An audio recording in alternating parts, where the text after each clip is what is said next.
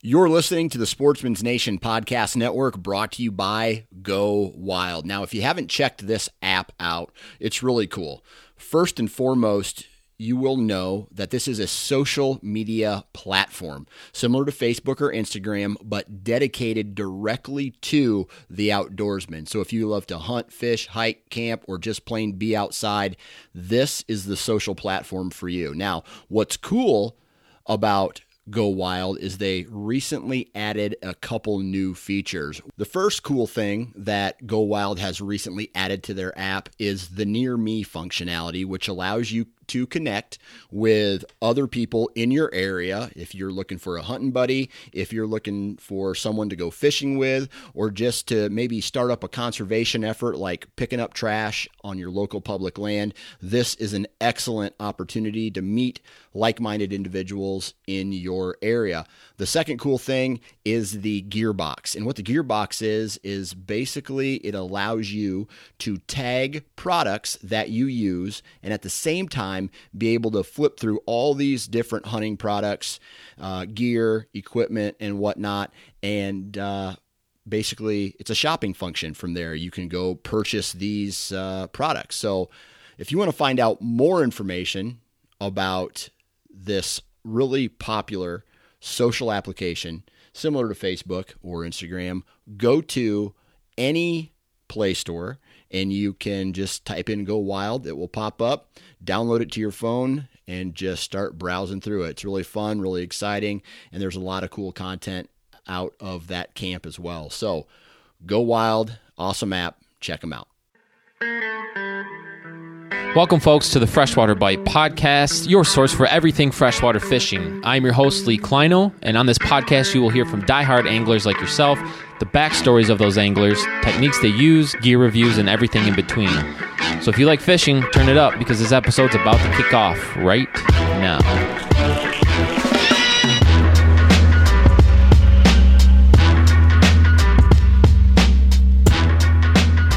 Back, my friends, to another episode of the podcast. Yeah, we're back.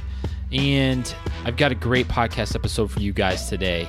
Um, I've got Dan Spangler on from Berkley Baits. And if you don't remember, um, almost about a year ago, episode number 31, I highly suggest you kind of go back in the timeline here, listen to that episode. I had Dan on almost a year ago, and um, Dan is a lead designer for uh, Berkley baits. So all those great um, baits that you see coming out with Berkley, mostly um, the hard baits. You know, Dan's got uh, a big thing to do with that, or a lot of involvement to do with those great baits. And um, Dan joins the podcast today to talk about the brand new hit sticks that came on the market um, probably about a month ago now. And he talks all about how the design process unfolded and just what you know it took to get the exact kind of swimming cadence and the motion that they wanted in the water to make this bait um, you know react and perform the way that they wanted to. There's some big walleye name guys in there that you know helped design this bait that you might have heard of. Keith Kavajecz, gary parsons you know all of their all of their designs and all of their input into making you know the flicker family so successful have also gone into this one as well the hit stick. So I really want you guys to listen to how Dan breaks down um, the design of the bait because that's going to help you um, fish this bait that much more effective. And Dan does a great job of telling us how to fish the different sizes and the bait and what you can expect uh, of how the bait is going to perform for you. We also break down um, a little hot tip from Dan about fishing spy baits and how those can be successful for you for putting some more walleye in your boat this year. So here's Dan. Dan. What's going on? Dan the man, what's up, brother? Oh, not much. Hanging out my garage. this is where we do podcasts in in the garage. is that where you're at? No, I wish. I'm building. I'm a, I'm actually in the current in the process of moving to our our new house, kind of, and it's. I, I think my my setup's going to be out in the pole barn. Oh, okay. So I'm looking forward to uh, to getting it set up up there and making sure you know all the the audio will work out there and all that kind of stuff but uh, that's where i plan to do it. Yeah. Um so dan welcome back to the podcast. First off this is your second time back almost a year to the date. I think august 19th was 2019 was the last time we talked. Right. Yep. And the world looks a little bit different nowadays than it did back then. Yes, it does. and uh, you know, so you know, you don't have to tell everybody like your whole backstory, but just give them kind of a brief. If no one listened to the the last episode that you were on um, Okay. a year ago, just briefly tell them what it is you do and where you work. Okay. Well, I'm a senior project manager uh, for bait development at Berkley or Pure Fishing, as everybody uh, knows it. Um, and uh, essentially, I work on developing uh, hard baits and terminal tackle, whether it's jigs or hooks for for the company. And I've been doing it for ten years. It'll be ten years in in September now. Wow. So, crazy.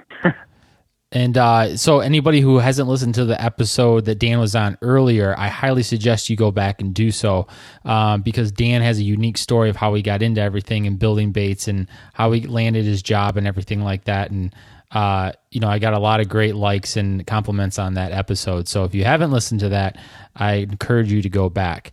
But now, since we're here a year later, um, you know, can you, uh, well, I guess first off, I, I just did a po- podcast episode on this, um, the one before this. I talked a little bit about how ICAST 2020 was this year, and obviously due to due to COVID and everything like that, um, that we weren't allowed to attend this year.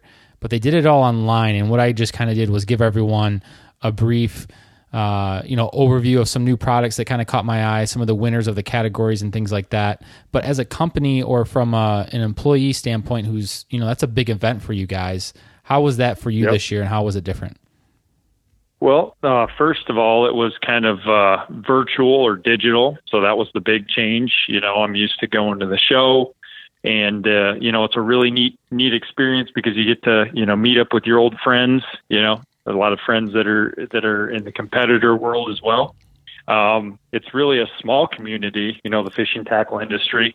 Uh, so you see a lot of change, and but you you know your friends are all over, and so that was kind of you know different. Um, and then you get to you norm you normally see the pros and get to hang out with them and catch up, and then also have meetings and talk about lure ideas. But we didn't get to do that this year. Um, but we did we did there was a digital or virtual ICAST this year, and then people submitted various products and you know, we submitted some products. Uh, we submitted the hit stick for best freshwater lure. We didn't win, but um, we, you know, we got a lot of hype, and you know, the bait is a little bit different. You know, it's, uh, you know, we'll, and we can get into that, but you know, it's a it's a shallow stick bait. And uh, when you look at stuff like that, when when we focus on things, it's a lot about the technology and and enhancing actions of baits to make them more productive fish catching bait.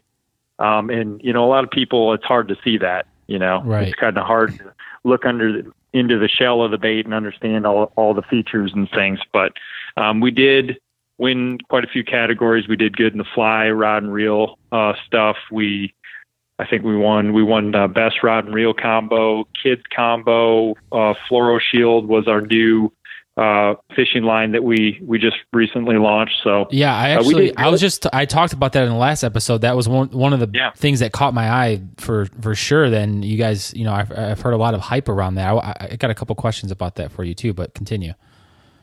Yeah. Well, I mean, I don't know if I'd be able to answer the line stuff because, you know, I'm just focusing on Okay. you know, the baits and the terminal tackle side. Okay. But, uh, you know, and, and it's pretty new to me too. I mean, that I know a whole team worked really hard to get that done on a very short time frame. And, uh, but I mean, I, as, as far as that goes, I, I'd have to let defer to those experts on that one. Okay. But I mean, basically, it's you know, it's kind of like your guys' Super Bowl every year to kind of come and show what you guys have been Yeah. working on, correct?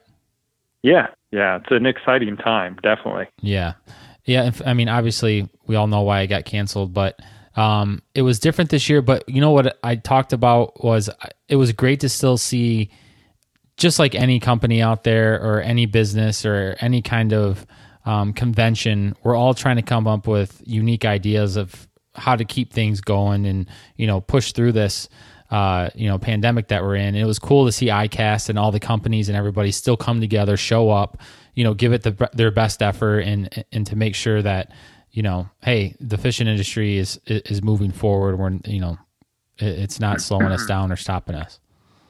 Yep. Yep, and I just did so in an effective, safe manner. Um, you know, um, you know one of the one of the things about ICAST is again you get to you get you get to go to the show and see all the the new products, and I think overall you could go online and you could really see the product landscape pretty well this year still. Mm-hmm. Um, and and I think just looking at how we launch stuff on uh, the Berkley Fishing social media pages, I, I think that we did a good job, um, kind of keeping it interesting every day. There was different days of ICAST. We launched different products or kind of introduced them on different days.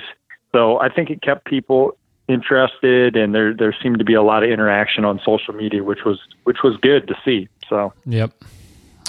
Okay, so let's talk about the hit stick because I've seen it. Speaking of social media, I've seen it nonstop all over social media, not just from Berkley, but from your feed, from the pros feed, from everyday anglers feeds, and all that kind of stuff. Because people are now getting their hands on it, um, you know, and they're being stocked in stores. I see anglers, you know, grabbing a few, taking photos of them, all that kind of stuff. So let's talk a little bit about what the hit stick is.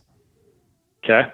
Yeah, so uh, essentially it's a it's a shallow stick bait. It, it's plastic. We've we made them out of polycarbonate. Um, and with the exception of the little number five, that was ABS. We did that to get the right weighting. Um, but uh, this these stick baits are something that I've worked on since the day I came into Berkley, uh, the Berkley Research Facility. Um, so we developed them with Gary Parsons and Keith Kavajecz, you know, top, two top walleye pros, some of the greatest of all time. Um, people that I'm happy to call friends as well. And uh, w- we just worked on them on and off through the 10 years that, that I've been here. Um, the team, Kelly and I, uh, Kelly would be our, our CAD designer, does the computer work, and, and we sit down and we work on the bait, make sure we get the design right. And uh, then I'll, I'll work on all the prototyping and the actions and revisions with with her, and we just keep going back and forth with uh, the pros until we get the bait just right. Um, so this bait was interesting, the series of baits actually, because we could never figure out how to break the balsa code. And that's what I say, you know, that's that's essentially what we did. We broke the balsa code in a plastic bait. Um, to this point, no one's ever done it. I've researched hundreds of different plastic baits. Um, people may have said that they have a plastic bait that has balsa-like action, but uh, you know, I, I, I just don't see it. Uh, we we put in a lot of time and research and painstaking hours and days and in, in years to to to ba- break this balsa code and get it in a bait. And it's more than just making a shape in you know the getting the bill angle and the pull point right. This literally stems from coming up with our low center of gravity external disc weight system and a few other things in combination. So you know these things have a very thin shell body. Um, then they have the uh, the disc weight system or flash discs are, are what we are calling them. And once we and we started in the number nine size. Okay. Um, but once we once we started working through that, it took me 24 different prototypes, and I'm talking uh, body shape design changes, um, bill shape and angle and dimensional changes on that, um, pull point position changes, and changes the internal weighting, uh, numerous things to get to basically get the action I wanted. Prior to working on that bait though once we kind of figured out this disc weight thing and getting the actions right to where we wanted them to, to be um, we had we had done hundreds of prototypes um, hundreds and and they just they just didn't do it i could i could change everything from the the bills bill angles pull points you name it and we could just never get the action it wasn't even close so um, you know what we ended up doing was accentuating things in the bait too. Um, some of the key things about you know when we're talking about balsa action is not just like one action. I always say it's it's, it's a combination of a bunch of different things working together. It's not one action or two. It's many different actions working together to give you this certain action. We can analyze that with our with our understanding of baits. We've been researching bait motion for 20 plus years so we have some of the greatest understanding of hard bait motion and research in the industry. So we use that We have a very deep library um, that we've developed, and I've been uh, part of that research since the beginning of when I started working there. And uh, so we know a lot of little things that can make baits do certain things. And this was kind of that happy medium where it all came together after years of research.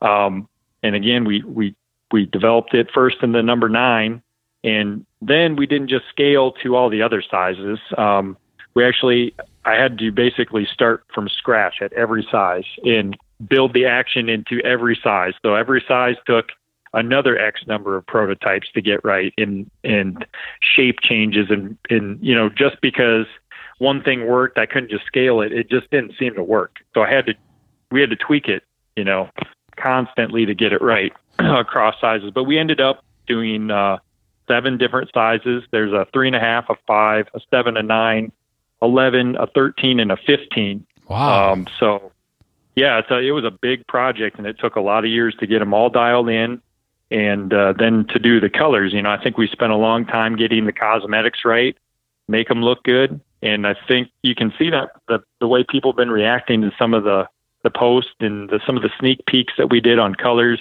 People seem to really think they're they're nice looking baits. Um, the other key is they cast further than the balsa equivalent um, by quite a quite a decent percentage and they're also more durable. We did a lot of tests in our lab to make sure that these things were true. Um, the other cool thing about the low center of gravity disc weights that we have on the bottom or the flash disc is it it really provides a ballast or or for stability. So these things they track at the highest speeds. You can burn them and they just go perfectly straight. I haven't even needed to tune them and I can put hooks on and I can just take them out. They're not even tank tuned at the factory. I just get blanks, put the hooks on, and they track perfect right away. So, you know, all these things help make kind of it's almost like a super bait, really. You know, it's got the action, the high catch rate, it tracks good. Um, it's got the the cosmetics. It's got a lot of things going for it. So I'm pretty proud of it. I know our team's very proud of it, and we put, you know, again a ton of effort into it. So it's it's probably one of the more rewarding things I've ever worked on. I would say since I've started working at Pure Fishing.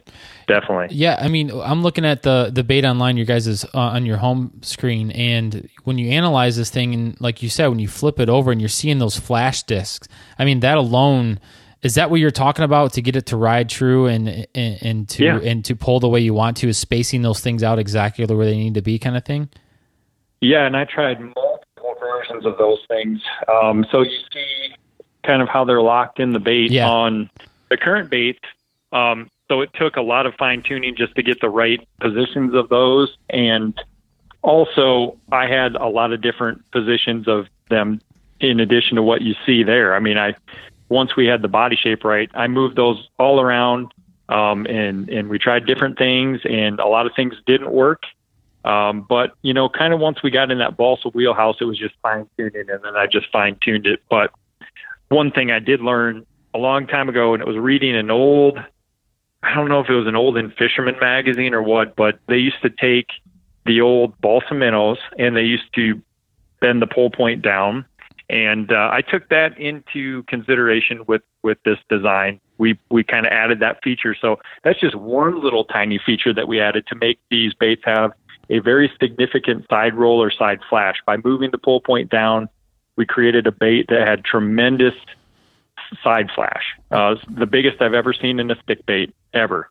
Um, so that's part of the magic of the bait, but that's just one little tiny percentage of it. It's a lot more than that, but that's just one little tiny tidbit I I like to mention because it's kind of a neat story because I read that I think when I was 12 and I, am pretty sure it was like an in, In-Fisherman or something like that. So you know? Yeah, I mean, literally, has been your, you know, this has been kind of in a hidden way part of your life or like you said something that's been more than almost more than 10 years in the making it's it's you're yeah. going back in time and learning from older style baits and what you've learned and applying that you know to perfect it the way that you want it it's kind of it's kind of unique yeah when i when i made my own wooden lures i always had these pull points kind of in this position to accentuate the side roll of the bait and everything. So, you know, just little things you learn here and there.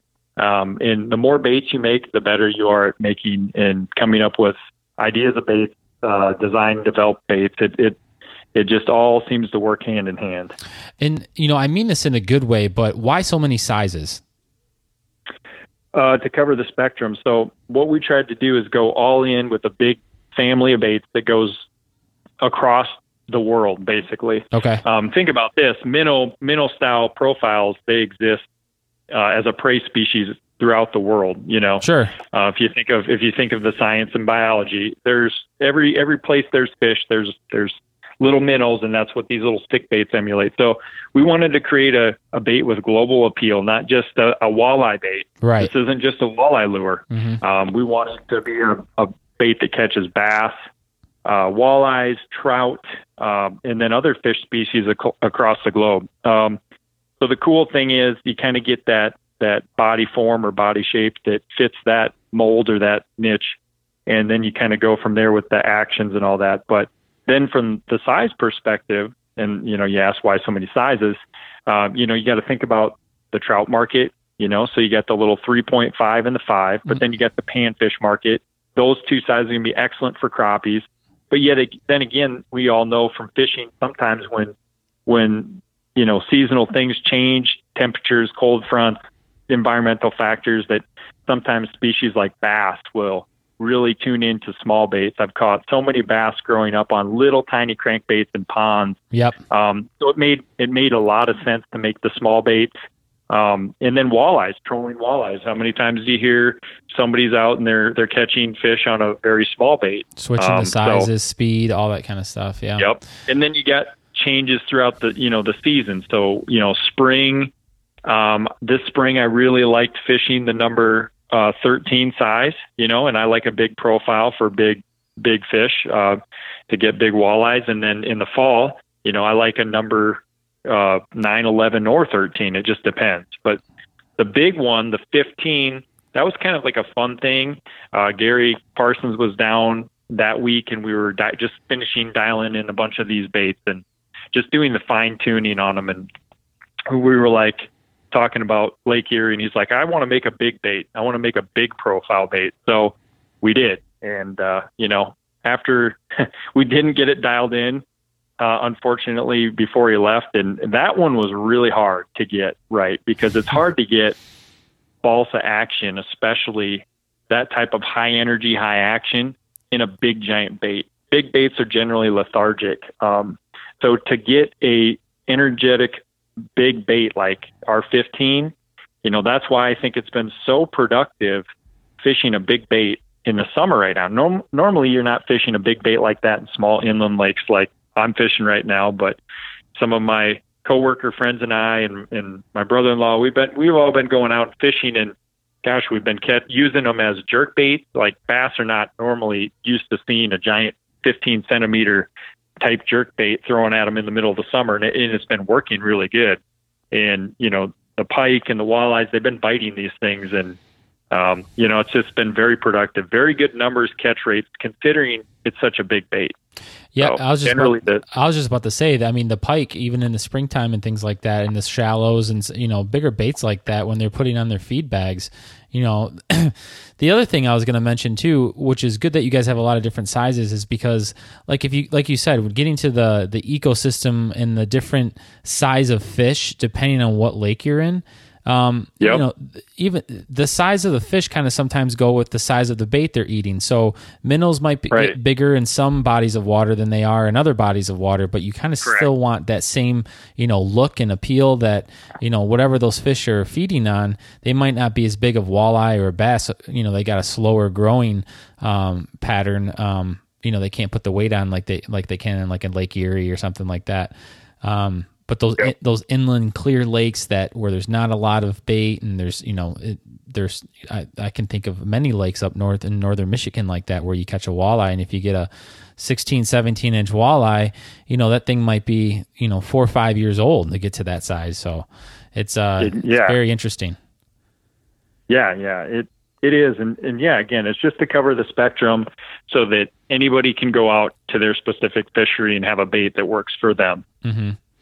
Now, I, there was one thing I, I just want you, for the listeners and for myself, to describe a little bit. You said you guys cracked the the is it the Balsic code?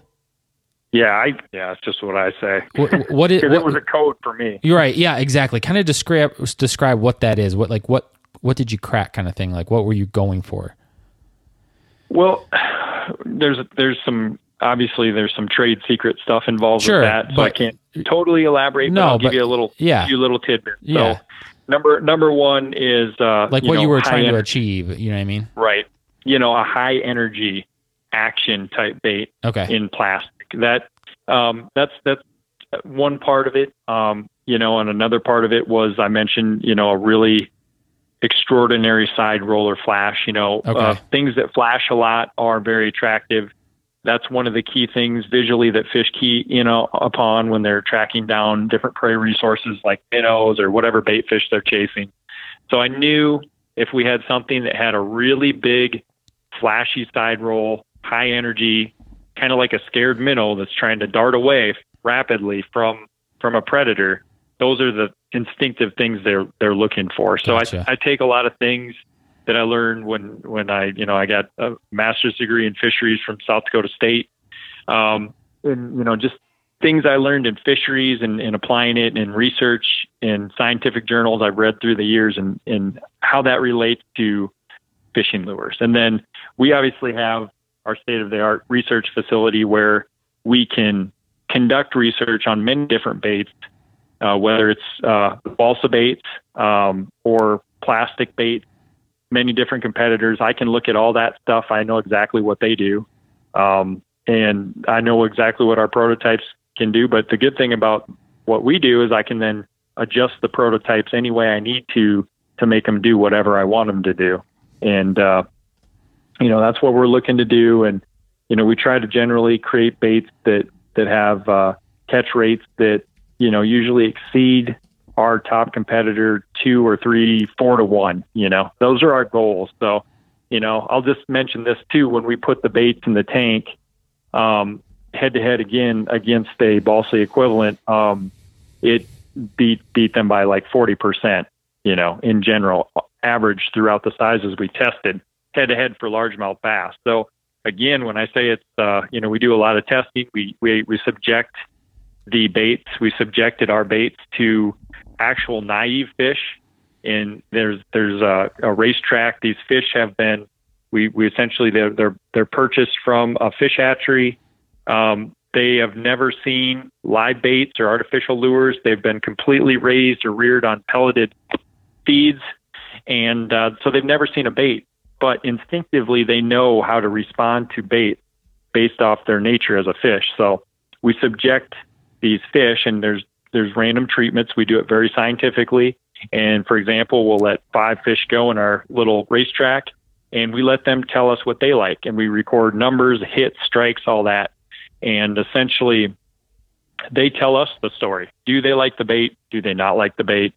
Um, and uh, sometimes we don't win, and if we don't win, we have to go back to the drawing board and, and figure out how to how to make a bait that wins. So, in this case, we cre- we came up with a bait that won, generally speaking, by about forty percent. So, um, and then you get that factor um, in, in a bait that casts really good, but it has the balsa action. So, you know, to have a, I'm not there's there's nothing against the balsa bait, terrific bait. You know, grew up fishing balsa baits, um, many of them. Um, but the problem with them is that the casting, you know, for trolling, sure, they're fine. But when you cast the baits, and a lot of people do cast them, it's just difficult, especially when it's windy. They don't cast as far. So I really wanted to have a bait that, that caught fish like a balsa bait, but you could cast it really good and you could troll it and do a lot of different things with it. So, and I think we achieved that with the Hit Stick series. Yeah, I mean that's what I was going to ask you too. Um, you know, I wanted to kind of get into how are some of the pros that you are some of the, you know, when you guys were testing this thing out, um, trolling versus casting. Um, it looks like it casts extremely far, and that was one thing. Like you said, it's been a, a, a trouble in the past is you know getting these things out there away from the boat. Um, you know, some baits in the past when you do that, you can't get it out very far. It kind of gets frustrating, and the next thing you know, you're switching your bait and doing something else. But it seems like for this, um, a majority of the videos that I've seen and in some of the promotional stuff, casting has been, kind of been you know working extremely well. Yeah, yep, exactly. And, and the thing with casting, imagine this. I mean, think about it. But if you can only cast bait X, you know, I don't know, 70 feet, but you can cast bait Y an additional 30 feet, that's that extra 30 feet that it's being retrieved through the water. And longer cast, you can get closer to fish. I mean, you're not going to spook the fish, so you can make longer casts. It's in the water longer. I actually fish these a lot like little jerk baits. Okay. So the longer to me that the bait's in the water, the better. Yeah. So, and, and the further you can get it away from you in the boat, or if you're wader fishing, I do a ton of wader fishing in the spring and fall. Um, I can get a bait out that is this high energy, super catch rate bait, and I can get it out a lot further. You know, good casting distance. I can cast it in the wind. Uh, those are key things for me uh, that I try to overcome as an angler when I'm out there, and uh, you know, I, it checks the boxes for those things. How casting these things out? How quick can you get them down? Um, well, you know, they're again they're shallow bait, but um, you know they'll they'll they'll uh, dive generally speaking three to five feet depending on the size. You know, the little one is only going to get like two feet. Um, then the big one's going to get actually the big one. We've checked that one out now. If you if you fish it like a jerk bait and cast it out, you get about nine to ten feet on it, Awesome. which is pretty deep for a bait like that. Absolutely. And I think that's why it's so good right now. The fish this time of year, I was like saying how good it was.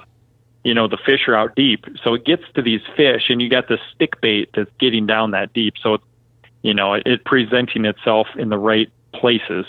Um, but um, they get down to the depth pretty quick, but they don't dive that deep. Right. Um, when you troll them, obviously they go deeper, um, and we do have the precision dive curves included on the package uh, packaging of the product, and also if you if you have the precision trolling app, you can find all the hit stick and flicker type information, or most of our crankbaits are actually on that app. So I like I like to use that app, um, and uh, you know it's just I, I think of a lot of things scientifically, and that stuff fits the bill. Yeah, absolutely. Anybody who doesn't have that, I've talked about it multiple times on the podcast. Definitely worth the money to get that. And like you said, especially if you're, you know, when you get down to these things, you know, cracking the code or like you were talking about, or being more scientific about these baits, the more accurate that you can run your baits and get down to the depths of where you need to be, where you see those fish on the fish finder, it's worth to take the time to look at apps like that to really get down there. You know, what kind of line you're using, how fast you're going,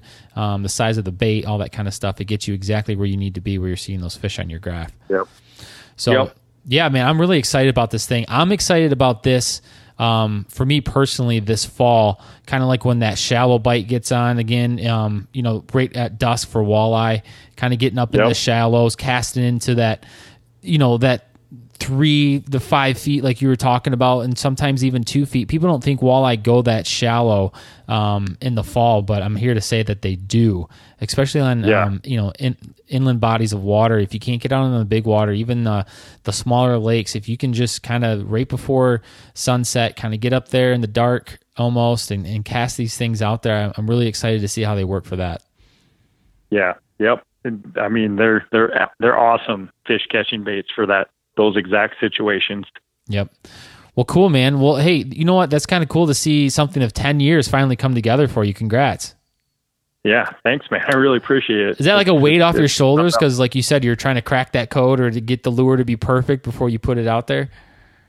Um, you know, it felt really good. Um, I think it's really neat to be able to say, you know, part of part of the research team and and development team to get that done.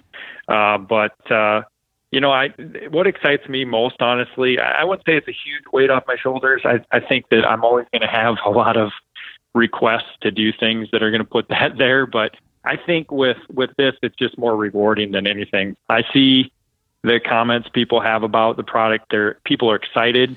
Um, you know, uh, we were trying to figure out what do we do with this bait. You know, is it a flicker bait because it's Gary Parsons, Keith Kavajecz? You know, Mm-hmm. is it is it flicker because everything we've done to this point with them is flicker? But um, we all we all decided this was something different. You know, this needed to stand on its own, and so we came up with the hit stick. Uh, I actually came up with the name um, mainly because I I knew that you know it's a stick bait and it's going to be a hit. Um, so that's why I thought hit hit stick made a lot of sense for it, and luckily for me, they they let me name one for once. That's awesome. My names aren't always good. I so. like it, man. I like but, it a lot. Uh, yeah, thanks. Um, so yeah, so, yeah. So the other thing that I noticed that you guys released this year was um, the new HD crank colors. Yeah. Yes. Do you mind talking about that a little bit? You bet. Yeah. So those things were a lot of fun to develop. Um, so the we did them in the the dredger line of baits, which are deep diving bass crankbaits we designed with David Fritts, the crankbait king. Um, you know, and I think we got uh, five or six good colors in there. Um, a lot of them are based on you know stuff down south, but there's some good ones like yellow perch for our northern fisheries, and there's a white bass color. Yep. Uh, shad color, um, and a bluegill. So you know the, those really are, are great looking uh, colors for our our area of the market um, or the or the fishery. Uh, so I like those a lot. Um, and then we did them also in, in our flicker family of baits. So we did them in a, in everything flicker. So the flicker minnow, flicker shad, shallow flicker shad, jointed flicker shad, all have the HD colors. And uh, we did a few different colors in the minnow that were different than in the shad, but there's a lot of overlap. Uh, but the cool thing is, I got to you know, some of these were taken like the yellow perch. That was a, a, a trophy perch I caught out of uh, Dry Lake, South Dakota. So I got to use that photo. So I always thought it'd be kind of neat to have, uh, you know, some something to do with that perch somewhere. And I don't really mount fish. I take pictures, but that that fish is literally on a bait now. So that's kind of cool to think about, you know. Right. So, um, so did that. Um, I went and collected fish. I, you know, again, I was a fisheries guy. I worked for the Iowa DNR for a number of years. So, and uh, again, did research at SDSU. So, I and I used to collect minnows a lot when I was a kid. Like when I was a kid, I'd be out in the streams with with nets seining for minnows. So I really thought about the minnow species and what I used to use um, for bait. And I went out and collected some species. and went out and collected fathead minnows, uh, Western black-nosed dace, which is one of my favorite species. Growing up as a kid, I used to look at um, you know ID books for minnows. Really got into that and the taxonomy of different species, like you know the cyprinids or the minnow family. So this little Western black-nosed dace, it just looks almost like a a trout. You know, it's brown. It's got a big red stripe on it. The male has a, these vibrant colors, and they are just fish candy. Like if you ever fish one, they just crush these things. So I had to get that that bait fish color in the lineup. Um, it's a nice natural color. I went out and I I tried to go to some of these streams I used to collect fish in when I was just having fun as a kid, and I, I caught this this fish, and it, it took it took a while. And actually, when I first put my waders on, I fell backwards in the creek trying to get my stuff ready. so, there, you know, it's kind of fun, you know, collecting these fish and you know, then that happened. And it's just funny to kind of laugh about it. But, uh, you know, and the bluegill color, you know, took a, caught that off my dock at the cabin here in East Lake. And so just neat little things like that. So I could, I could take the pictures of fish from nature, ones that I took myself and, and apply it to the baits.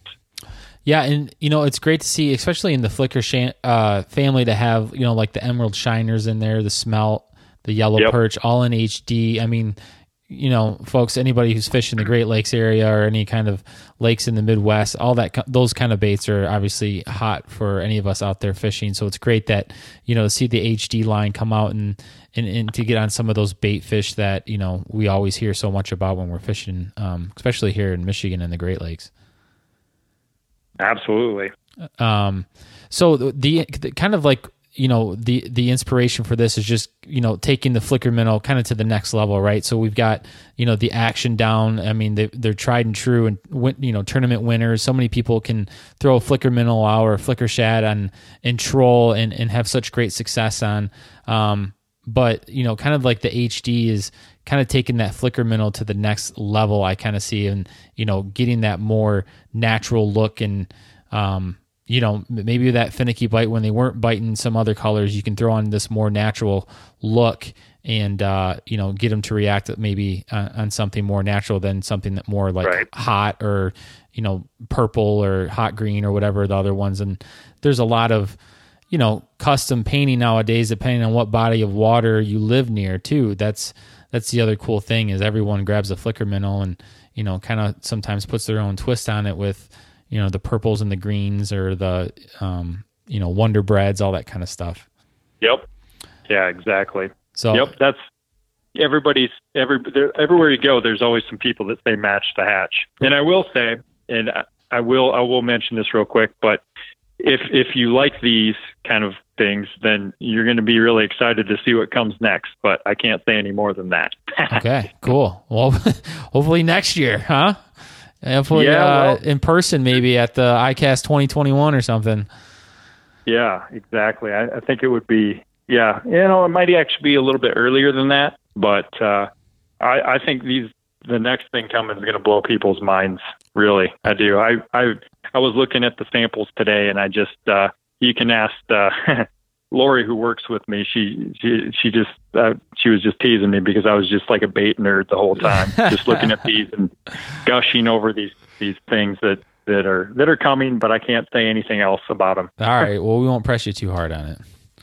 Uh, yeah. Um, so the other thing that we wanted to talk about, and this is actually your recommendation, was uh, you wanted me to let's talk about spy baits for walleyes. Yeah, yeah, we got to talk about that. So um, everybody knows about spy baits for bass. Uh, they there's some times where you know I've talked to the pros like Justin Lucas, Josh Bertrand. We actually developed this bait with Josh Bertrand. Um, he came to the facility and and we really we we spent the time dialing it in, just kind of like what we did with these hit sticks and getting the right action code down and, and getting it right. But uh, there are times where these guys they talk about the bass fishing world, especially smallmouth, where they won't hit anything else but these spy baits in certain conditions where the bite is tough. Maybe it's a flat, calm uh, day, bluebird skies, and, and it's tough, even drop shot stuff. But yet they'll bite these baits. Um, you know, they just have a very super subtle action, very super subtle uh, rolling action of the bait, and then they got these little props, and they don't do much else than that. A slight tail tail wiggle. Um, but while we were developing this bait the whole time, we were talking about bass. In my mind, I was thinking this is going to be a killer walleye bait because it's it it just it emulates a minnow so perfectly. Um, so we have the we have the Berkley Spy, right? It it comes in two different weighting options. It's the Spy 70, and then there's a fast sink option and a slow sink. And the one that I'm going to talk about specifically that I've caught all my walleyes on this spring and had a phenom- phenomenal outing, multiple outings, is the 70 fast sink. The reason I like this is it's got two lead weights in it.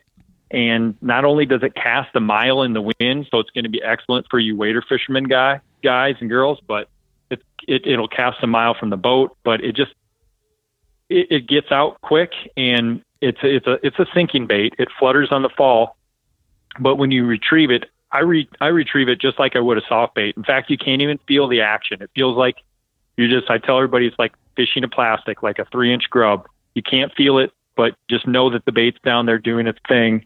The bait rides at kind of an upward angle, at kind of a 45 degree angle where the nose is, is pointing upward in the water column. And then it has a cutout belly, kind of a concave belly. And that's functioning a lot like a diving bill. It's catching the water and making the bait roll side to side. And it's got a lot of side flash. So that's what's triggering fish to bite these. Well, um, everybody knows how much I love the Berkley Shallow Cutter 90. I've caught so many trophy walleyes on that in the last four years, developing that bait and testing it, and then now that it's out. Um, but this year, you know, I had some tough bites, and they weren't biting that bait as well. I decided I'm going to throw this bait on. It was flat calm. It's cold. I, I told my brother-in-law who always fishes with me, I said, I'm going to try this spy bait. I'm going to catch one.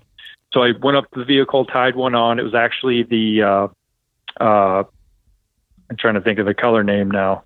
I think it was it's purple bullet. So it's a purple chrome bait, and you know, we know walleyes love purple and chrome. Oh yeah. So I I threw that out the very first cast. We I caught a 23 and a half inch walleye, uh, and I'm like, okay, I'm flat this, calm this water. It was flat calm wader fishing, and and we're in five to seven foot of water. Originally, we developed the bait, you know, the slow sink one to fit that that type of water depth, but I'm telling you, for that depth and wader fishing, this this fast sink is fine. the key is keeping your rod tip at that one o'clock position and just retrieving it at a slow, steady rate. Let the bait do the work for you. And occasionally, when the walleyes get more aggressive, what I like to do is sweep my rod tip up and then let the bait fall. And as it falls, it flutters down. So it's always moving. It's always doing something in the water. I just think it looks like a minnow to a T, and the walleyes love it. So after that cast, I cast back out. I got an 18 and a half. So I I spent probably two and a half hours of the night fishing the cutter, which is a great bait. And I didn't, I think I caught two fish on it. My brother in law caught three. And then all of a sudden, I, I had my limit of walleyes, no joke, in 20 minutes on this bait.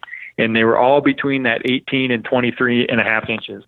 So it really opened my eyes to these spy baits. I'm like, okay, these things work. Um, is this a fluke? So the the next thing you need to know about baits is obviously can you repeat it, right? Is this repeatable? And I went out in, on several different occasions, different weekends, different conditions, whether it's windy or calm, and I was able to repeat it every time and catch limits of fish. And I mixed in the hit stick. The hit stick obviously got you know really good uh, limits of fish too, but I I could always get great numbers of fish beyond you know you know catch like 15 or 20 nice fish every night um, every couple hours fishing this spy bait. And uh, you know we we we end up breaking uh, breaking it out into some other colors. But for me that purple bullet was was great. There's a chartreuse backed color called lime ice which was also really productive. Um, but it was phenomenal. And my last my last outing with it I caught a 28 incher on it and so Jesus. that was my highlight fish of the spring so far. You know, you know, this year it was a 28 inch walleye, so I got my best fish this year doing that. Um, you know, it was a tough year for big fish for me. I didn't get a lot of the 28s and up to the 29s like normally, uh, but I'll just say that was probably more environmental conditions. But I'm telling you, this spy bait thing is is legit, and spy baits are are going to be, you know, they're they're walleye catching machines. So if you haven't got a chance to try them, uh, please please try them. They're they're amazing and they're so fun to fish. First off, they tw- just crush it. 28, 29 inches, Dan. You're doing great. Don't worry about uh, not catching the big fish. That's pretty damn good.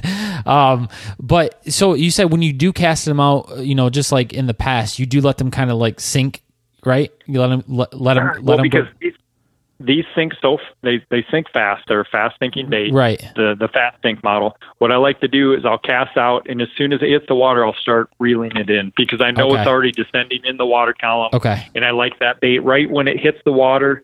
It's starting to just basically engage that swim action that is productive.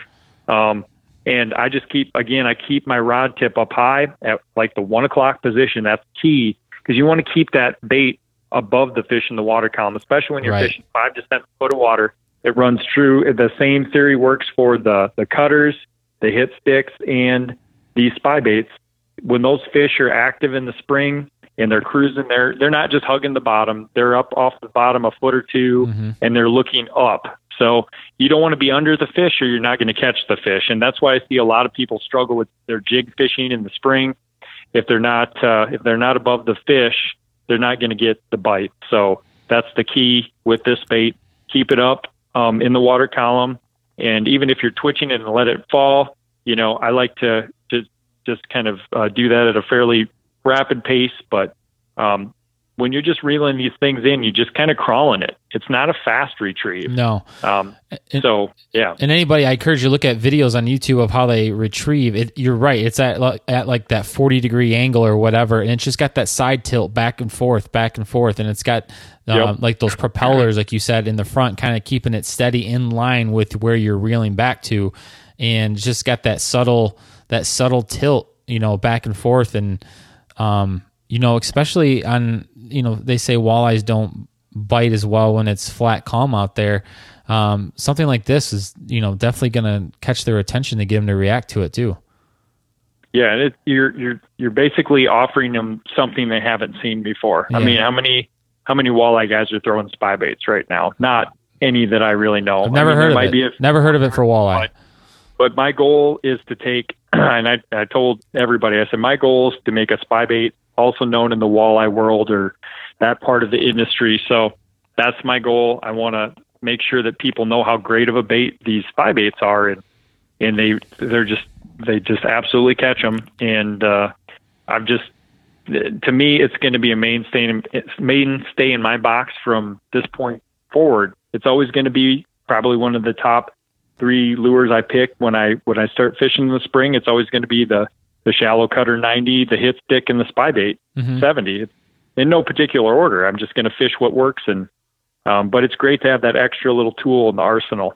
I, I mean, I talk about this all the time about people. I mean, it's fishing is always a preference. Do what you want, but it's always great to push yourself to try something new. You know, if you're if you only troll yep. in the past and you you don't cast much for walleye, I can tell you, casting for walleye with a with a jig and a minnow, live bait, you know, artificial, whatever it is, it is a blast to do that on with a rod and reel in your hand. Um, you know, rather than just you know pick it up off of a trolling planer board or something like that. There's nothing wrong with that, but I always talk about it on this podcast to push yourself to try something new. And especially, you know, on a day when let's say the big water is rough and you can't get out, you said this is great for wader fishing. So go stand in a body of water and cast in the shallows. You don't have to load the boat up. This is something you can keep in your truck or your car. If you got time on the way home from work and you go by your local body of water, you know they have walleye in it. Here's another great thing that you can always have tied on, ready to go and and give it a shot. Absolutely. You That's know, you couldn't know, have said it better. You know, things like that. It's just it, it's great and that um thanks for sharing, you know, the information as well because that's the kind of thing that I love hearing about is you know new and inventive ways to catch whatever species of fish that you'd like to go after. And um, you know that's exactly what this platform is for. Is so uh, thanks for sharing that. I'm definitely going to give it a shot too. It's something that uh, you know next time I'm at the store I'm going to have to pick a few up. Yeah yeah. I'll probably end up sending you some actually. Those and some uh, hit sticks they're some of these things are getting kind of tough to to pick up right now. I know. So I see, definitely. I seen that. I got online and it's like release date August twenty second, September sixth, September fourteenth. I'm like, oh, that's getting kind of out there. Yeah, yeah, they're tough to find right now, and uh, you know, it's uh, one thing is that the, the the the demand for them is high, but uh, you know, the other thing is there's we you know obviously had some setbacks with the the coronavirus stuff, but yeah. um, baits are getting out there now and for people wondering when they're going to be out there, they're coming. Um, I know there's some people wondering about the the 13 and 15 and the little baby 3.5 hit sticks. Those are coming real soon. Um, they're they're being made right now at a very fast pace. So um, those things are coming. Um, but uh, you know, we just had to make sure that everything was perfect before we let it out the door. So Dan, let me ask you this: on those 15s hit sticks, um, is it crazy to think that muskie would go after them in the shallows? No, no. Actually, they're perfect.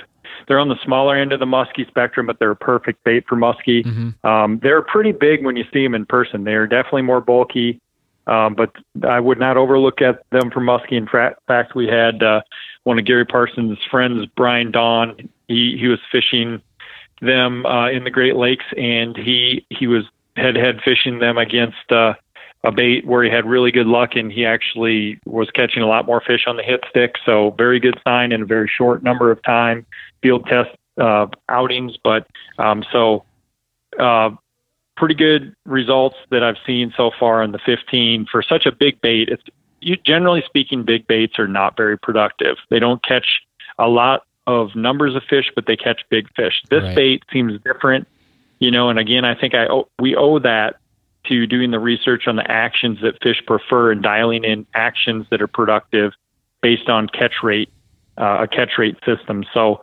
um, you know, this bait is uh, is a is a fairly prolific bait. It catches a lot of numbers. I just I just was trolling it with my brother-in-law, and we caught 17 pike, a five-pound smallmouth, and some walleyes in just over an hour fishing it. And it was like every time we dropped it back, it was like if we didn't have a hit within 20 seconds, you know, we weren't doing something right. It was just insane. Um, the cool thing about that bite is right now pike actually kind of get harder to catch. You got to, you know, with the warm temperatures, right. you have to be in the water depth. Um, we were out a little bit deeper, but we found some suspended pike off some offshore gravel in between that and a weed edge, and, and it was just lights out. and uh, I'm, I'm going to keep going back to this place because I'm pretty sure there's some 40 plus inch fish there if I put my time in. So that's awesome. Well, great, man. Great work. Uh, you know, thanks for, uh, you know, sharing so much of your knowledge with us today and your time and, you know, really breaking it down for us. Um, you know, when I get, like I said, when I seen the videos of it and all the social media hype around, uh, ICAST, uh, I just knew I had to get you back on the podcast to talk about it. Well, thanks for having me. It's always a really, uh, really good to be here and talking with you.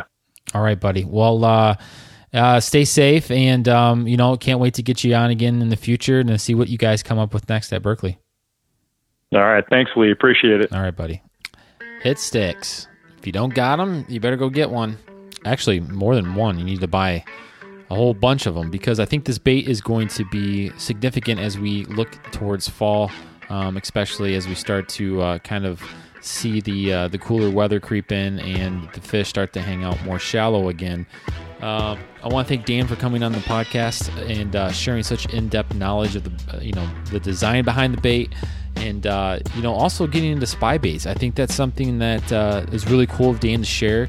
And this is what's so great about having guests on like Dan. It's like Dan is so willing to come on here and share you know a, a great tip or you know a hot bait that works for him for walleye of you know something that might not be mainstream and a lot of folks might not know about like the spy the spy bait. So you know i hope you guys got something out of that episode. Again i want to thank dan for coming on. Make sure you go check out berkley baits and more from dan spengler um, over on social media dan's instagram handle is just dan spengler 84 so that's d-a-n-s-p-e-n-g-l-e-r 84 and uh, he's always posting some phenomenal photos and the baits that he used uh, to catch those fish uh, of all types smallmouth, pike, uh, walleye, bass, everything. So, anyways, we're going to have some great new episodes coming up here in the next few weeks. So, make sure you come back here to the podcast. And as always, thank you for listening.